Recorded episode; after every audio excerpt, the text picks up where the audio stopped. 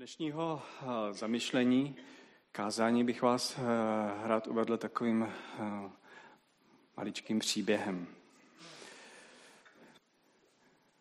Nastal čas, aby svému strýčkovi řekl poslední s Bohem. Doktor totiž povídal, že už to nebude dlouho trvat, že už mu zbývá málo času. Maximálně tak 14 dní. Stryček neměl eh, žádné vlastní děti, žil, žil sám. A ty jsi byl jeho nejmilejší synovec. Ve své poslední vůli ti odkázal celý svůj majetek, úplně vše, co měl. A tak si u něj eh, vezmeš ho za ruku, ono leží, otevře oči a říká, Vzpomínáš na to, co jsme tak spolu rádi dělali? Vzpomínáš na ty krásná sobotní rána, když jsme spolu snídali a povídali si? Pamatuješ si na ty palačinky s marmeládou? Když jsem byl, když jsi byl malý, tak jsem jezdil za tebou a brával jsem si tě k sobě. Teď si už poslední dobou jezdil ty za mnou. To jsme se nasmáli, víte. Chtěl bych ale, aby si mi něco slíbil. Víť, že to dodržíš. Moc rád, moc rád. Od teď každou sobotu, když budeš ráno snídat, vzpomeň si na mě. Poděkuji Bohu za ten krásný čas, co jsme byli spolu. Uděláš to? Slíbíš to svému strýčkovi, až budeš srkat tu svou oblíbenou kávu? Udělám to velmi rád. Bude to můj nejkrásnější čas.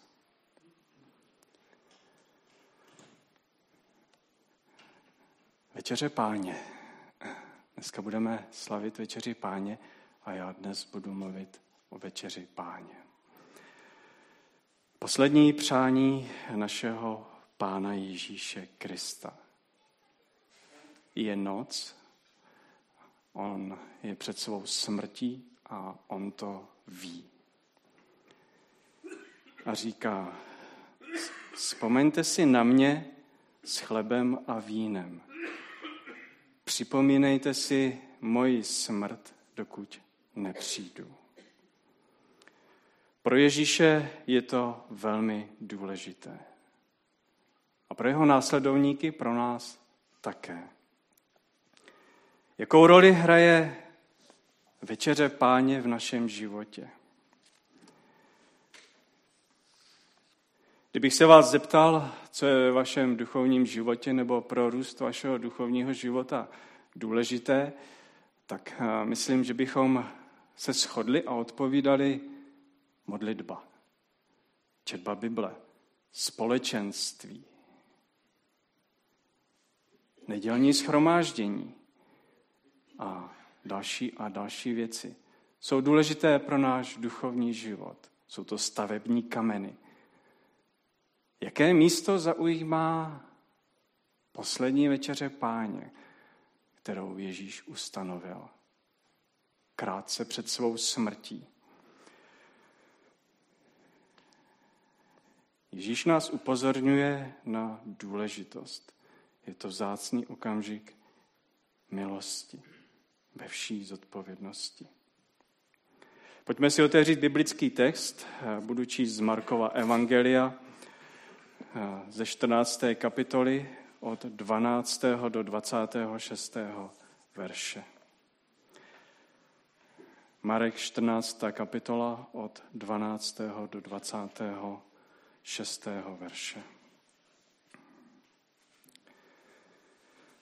Prvního dne nekvašených chlebů, když se zabíjel velikonoční beránek, řekli Ježíšovi jeho učedníci, kde chceš, abychom ti připravili velikonoční večeři?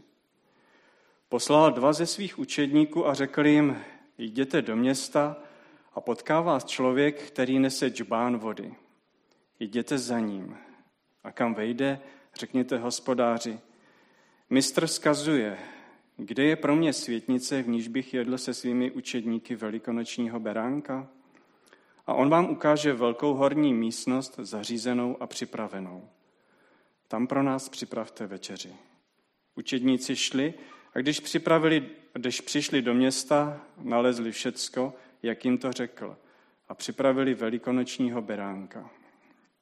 Večer přišel Ježíš z dvanácti. A když byli u stolu a jedli, řekl, Amen, pravím vám, že jeden z vás mě zradí, ten, který se mnou jí. Zarmoutilo je to a začali se ho jeden po druhém ptát. Snad ne já.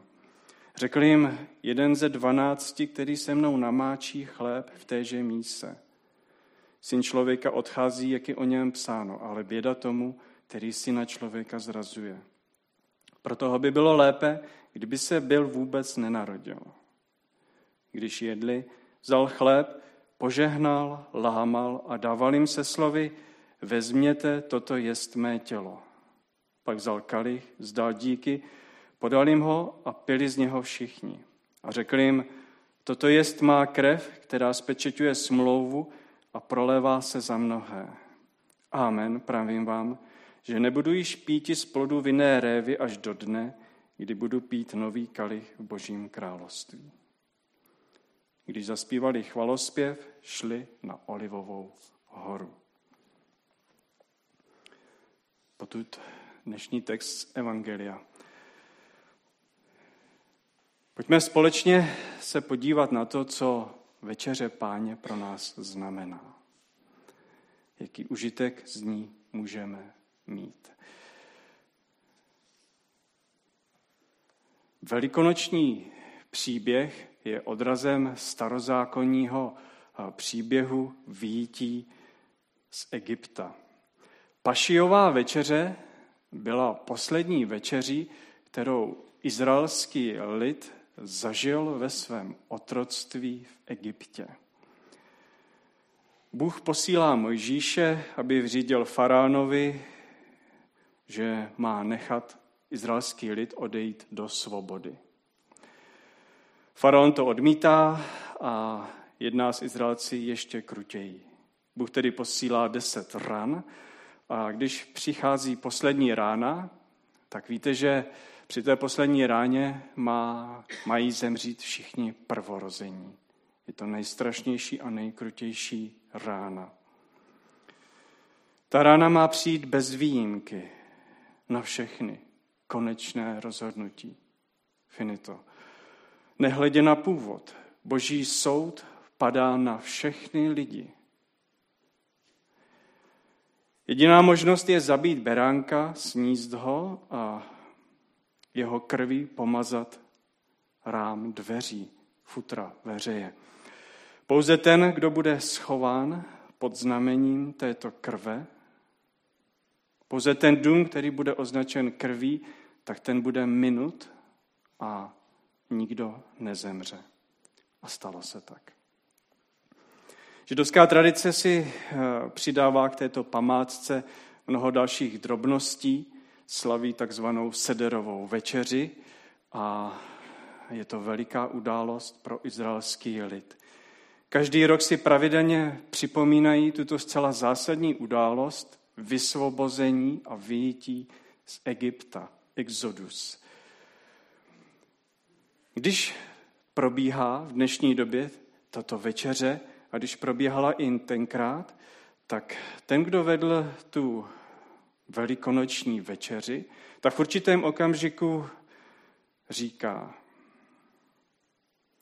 tento chleba je chlebem utrpení, ten chleba, který byl při té hostině, tento chleba je chlebem utrpení, který jedli naši otcové. Je to připomenutí trápení. A teď vstupme společně do toho novozákonního příběhu, kdy Ježíš se svými učedníky je v té místnosti a oni jedí. Ježíš místo těch slov řekne něco úplně jiného. My totiž nedokážeme žasnout, co to muselo tenkrát pro ty učedníky být. Bylo to naprosto nečekané. Ježíš totiž místo těch standardních slov řekne Toto je mé tělo, které se za vás vydává. A pak vezme pohár a místo obvyklých slov poví, toto je má krev, která se prolevá za mnohé. Přišel jsem, abych vás vyvedl z otroctví a celou večeři páně soustředí na sebe. On je hlavní při večeři. Ve mně máte svobodu a mojí smrtí jste vysvobození. A poštol Pavel nám později v prvním korinským připomíná 11.26 veršem Neboť kdykoliv byste jedli tento chléb a pili tento kalich, zvěstujete smrt páně, dokud on nepřijde. Proč to muselo takto být?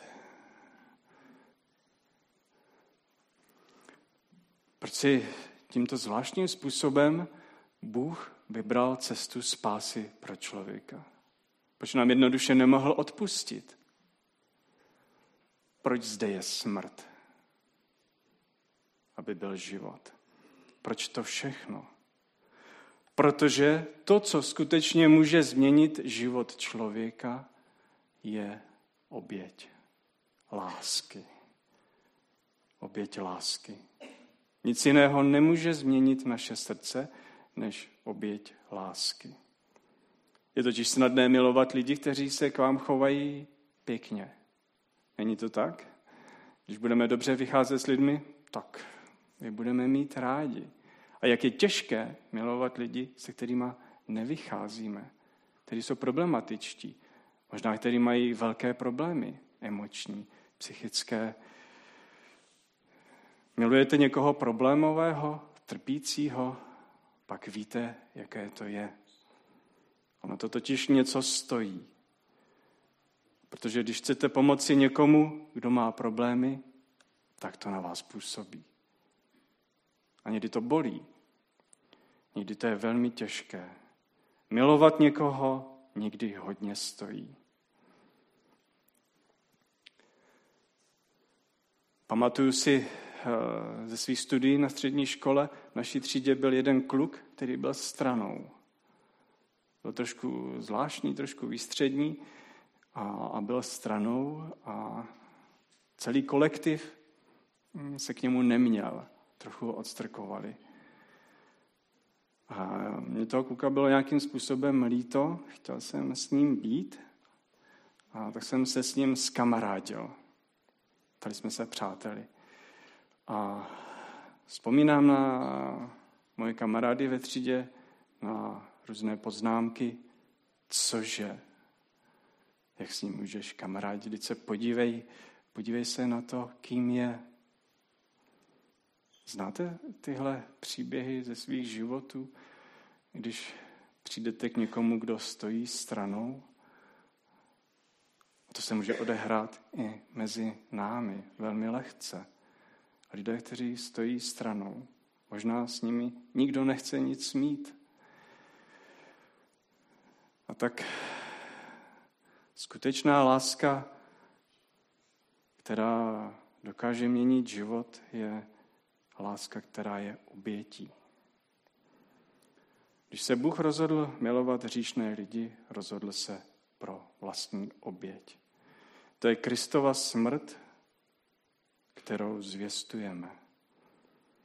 Ježíš učedníkům řekne, vezmi a jes, vezměte a jeste. Chce, abychom byli vědomi jeho smrti. Chce, aby se to stalo pokrmem naší duše. To si připomínejte, kdykoliv budete jíst a pít. Ježíšovo poslední přání chce, abychom šli do hloubky, do hloubky toho, co to znamená. Večeře páně je svatá. Je svatá. Je zde neviditelná duchovní realita, je zde Bůh, který se prezentuje viditelnými věcmi. A my z toho můžeme čerpat veliký užitek. Chtěl bych to trošku nedokonale ilustrovat jedním příkladem. Jsou tady manželé, manželé, jsou tady manželé. Máte prstýnek? Máte prstýnek? Já mám prstýnek. Míšo, máš prstýnek? Doufám, že jo.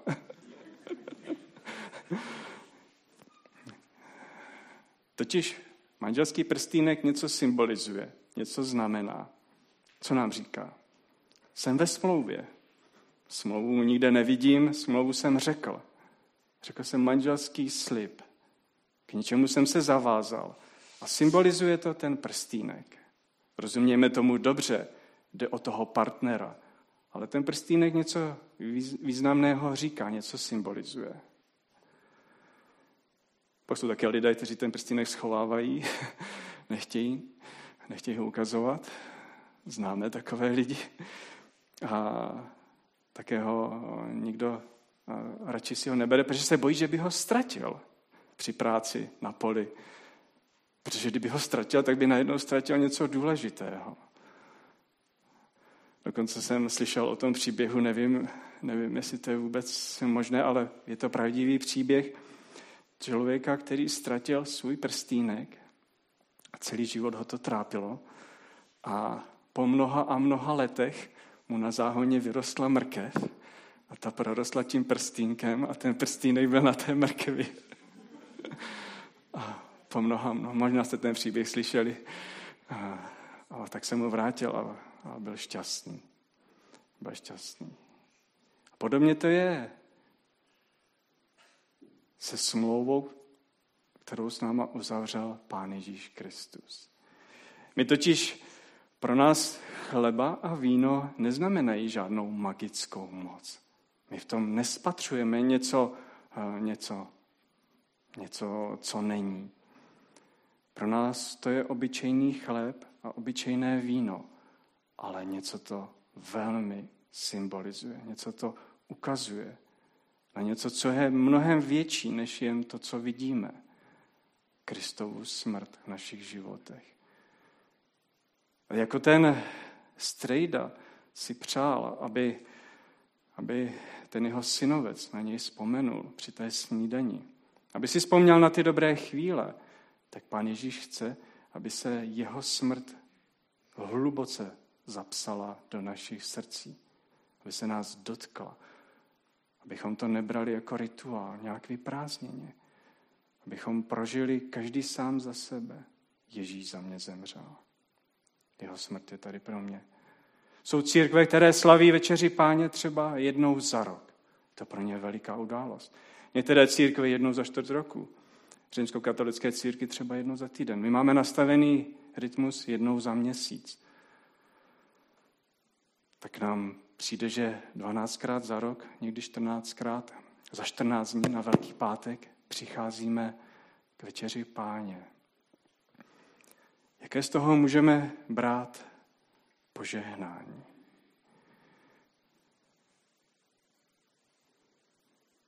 Tři věci. Za prvé, připomínejme si jeho smrt. Ježíš Kristus to chce. Když bereme chléb a víno, když cítíme, ochutnáváme, polikáme a napijeme se, řekněme si, Ježíšova smrt pro mě byla skutečná. Zemřel za mě. Za druhé, důvěřujme jeho slibu. Ježíš při této večeři řekl, že již nebude pít ani jíst, dokud se s námi nesetká v nebeském království. Víte, když někdo učinil takovýto slib v biblických dobách, tak to byl slib největší vážnosti. Kdo se zřekl jídla a pití, tak to myslel smrtelně vážně. Určitou obdobu můžeme dneska vidět eh, třeba při hladovkách, hm, když někteří třeba političtí vězňové drží hladovku, za to, aby se něco něco stalo, aby se něco změnilo. Je to nejsilnější přísaha. A Ježíš říká, dokud po druhé nepřijdu, dokud s vámi znovu nebudu. Důvěřujme tedy Ježíši při večeři páně, že on svůj slib splní. Je to jisté. A za třetí, mluvte s Ježíšem. Společenství Večeře Páně je společenstvím lidí s Pánem Bohem. Je to společenství s Kristem. Je přítomen vždy a všude? Ano, je. Můžu s ním kdykoliv mluvit? Mohu. Využijeme tento zvláštní čas. Je to tajemství.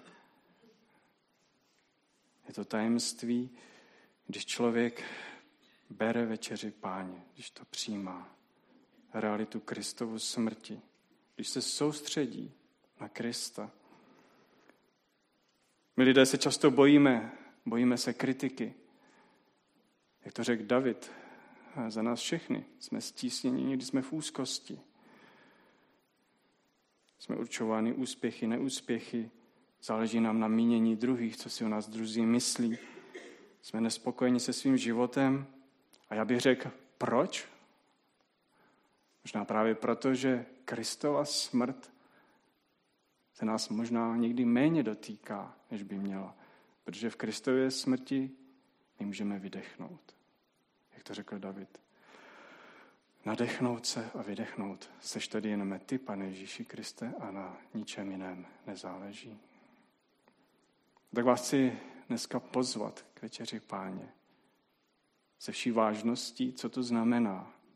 Není to nic laciného. Budeme zpívat teď píseň a stišíme se k modlitbám.